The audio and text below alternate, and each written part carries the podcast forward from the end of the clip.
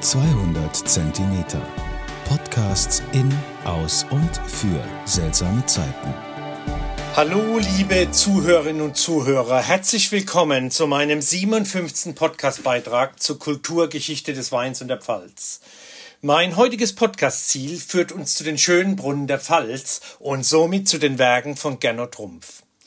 Der 1941 geborene Gernot Rumpf stammt aus einer pfälzischen Bildhauerfamilie aus Kaiserslautern und lebt mit seiner Frau Barbara, die ebenfalls eine Bildhauerin ist, in Neustadt. 1973 erhielt Rumpf an der Universität Kaiserslautern einen Lehrauftrag, der 1979 in eine Professur umgewandelt wurde. Rumpf wurde bekannt vor allem durch seine Brunnen und Plastiken mit felsischen und biblischen Motiven und nicht nur in deutschen Städten, sondern auch international, wie zum Beispiel in Jerusalem der Löwenbrunnen. Ein Teil der Arbeiten kam auch unter künstlerischer Mitwirkung von Rums Ehefrau Barbara zustande. An vielen Orten in der Pfalz stößt man auf seine Werke. Oft sind es Brunnenanlagen und Figuren. Sein Magenzeichen sind kleine Bronzemäuse, die auf den meisten Werken von ihm sozusagen als symbolische Signatur zusätzlich zu finden sind. Fabelhafte Motive und Wassertechnik, wie zum Beispiel bei dem Elvetritsche Brunnen in Neustadt. Mit dem Pfälzer Fabeltier die Elvetritsch, der schon manch staunenden Gast und Zuschauer mit Wasser bespuckt hat. Von der Pfalz in den wilden Westen und nach Nordamerika. Der Lederstrumpfbrunnen in Edekoben. Erinnert an Johannes Adam aus Edekoben, der ein Vorbild für Kubas Roman Der Lederstrumpf war. Und an Max Levogt, den genialen Illustrator, der die Lederstrumpfgeschichten so schön gezeichnet hat aber auch zu spannenden Sportveranstaltungen nach Herxheim am Sand, der Brotweihbrunnen mit dem Rennhasen, mit der Raceflagge und der Rennmütze und dem Einhorn, welches auf die Sandbahn, Motorradrennen und auf die Pferderennen der rennbegeisterten Herxheimer hinweisen soll. Aber einfach nur tierisch wie in Bonheim, der Saubrunnen, mit den sich sauwohl fühlenden Schweinen und den Lehrer Hempelbrunnen mit den frechen Gänsen vor dem alten Schulhaus in Bonheim. Aber auch Max und Moritz und die Witwe Bolde mit ihren gebratenen Hühnern aus Wilhelm Busch wurden von ihm als Motiv in Bronze gegossen. Die Maikäfer allerdings von Wilhelm Busch stellten wegen ihren filigranen Beinen eine Herausforderung für Gernot Trumpf dar, die er aber sehr schön gelöst hat.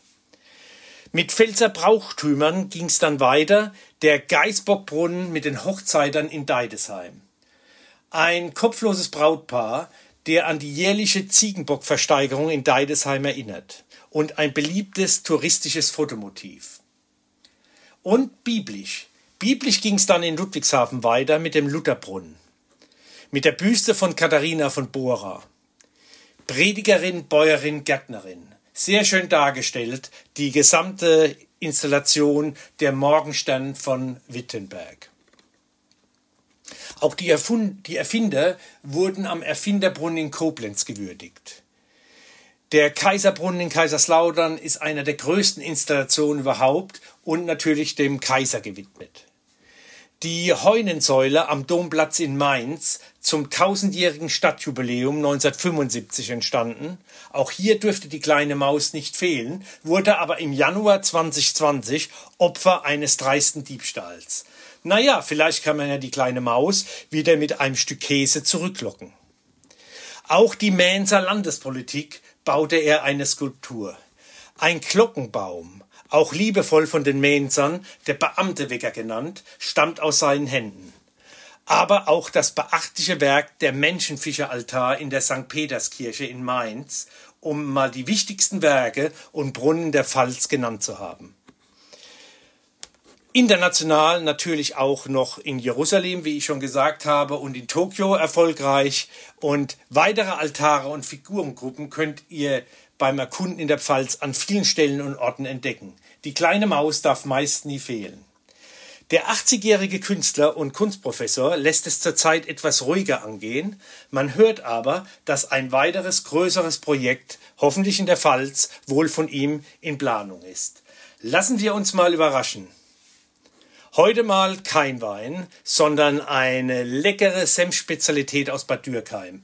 Ein Elvetritsche Kaviar von der Manufaktur Senfemol. Kaviar, fragt ihr euch? Senf?